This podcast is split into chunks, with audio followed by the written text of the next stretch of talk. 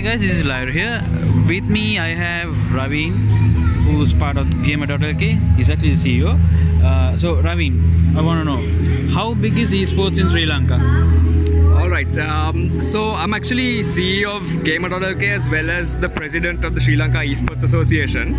Um, esports in Sri Lanka has been growing at a, a, steady rate over the last 10 years. So we got into esports and um, the whole com- community building aspect in 2007 and we started in a very small way uh, where it was basically maybe we had numbers in the 10s and 20s who would get together and take part in the home uh, server hosted uh, competitions. And today we basically if you look at uh, events like the Sri Lanka Cyber Games and Play Expo that we have annually uh, which is the largest esports event in Sri Lanka we have about 3000 people signing up uh, to take part in the event and about 25,000 people coming over three days to come and see the games and all the activities alongside it.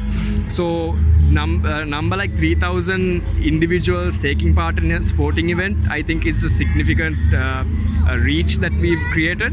And if you compare it to other sports, I think we are on par with um, uh, other major sports uh, when it comes to one single event attracting that uh, that sort of number.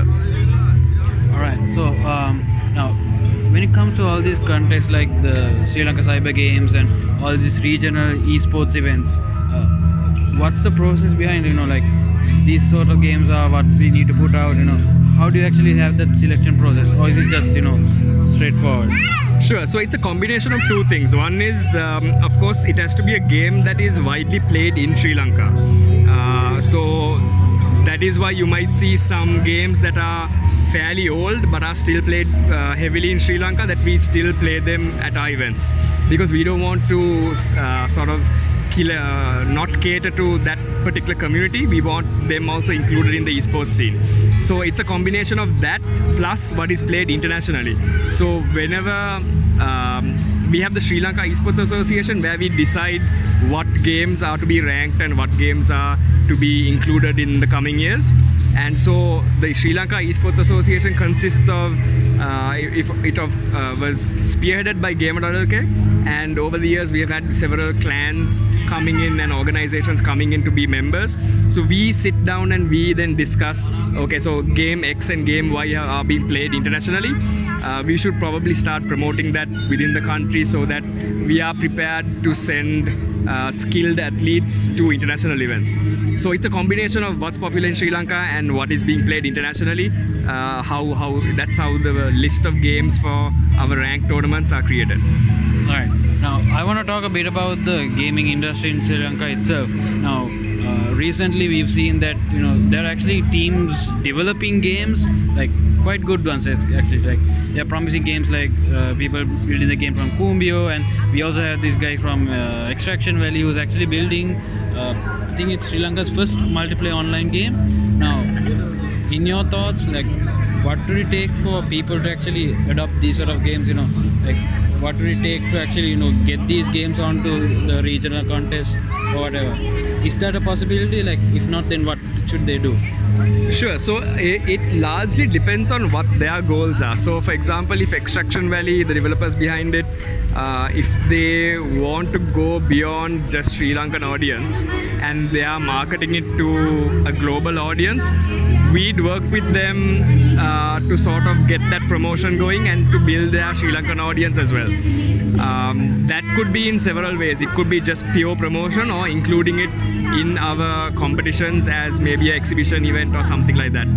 So, I mean, the possibilities are endless because we have the numbers. Gamer LK has the reach uh, to the gaming community, to the competitive gaming community. Uh, it's just a matter of you know us working together and deciding how we're going to get the game out there. Uh, and there are several ways, engaging ways we can do it. We already do it with a couple of um, brands. For example, Honda has developed a game called Rider Rush, and they approached us and told us they want uh, their game included in our tournaments. Mm. So that's uh, that's uh, uh, one relationship we have with brands where we will then include that game in our tournaments. Uh, not necessarily a ranked event, but you know it, it still gets the exposure that it's need that is needed uh, at uh, think places like Play Expo. So there are several ways that it can happen, and I mean we are very open to uh, collaborating with local game developers. Even today, we are right now at Disrupt Asia, uh, where we have brought in six, uh, five or six game developers uh, to showcase all of their games that they're developing so i mean there are there are so many ways that we can collaborate to make sure uh, what they are doing with their game is uh, sort of uh, positioned to the sri lankan market and when we eventually go to south asia how it will be positioned in south asia as well Right. One last question. Um, so, what's next for Gamer.lk? Um, so what's next is uh, this December we are going to have Play Expo, uh, which is the largest esports event in the country, as well as uh, a very large uh, digital entertainment exhibition. Um, we are hoping to increase the scale of the event by quite a few, I mean, by several fold this year. Um, we have had a lot of interest based on last year's event. That was last year was the first time we had Play Expo.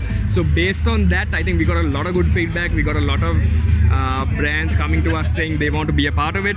So I think uh, we'll be able to grow that to a significant level this year.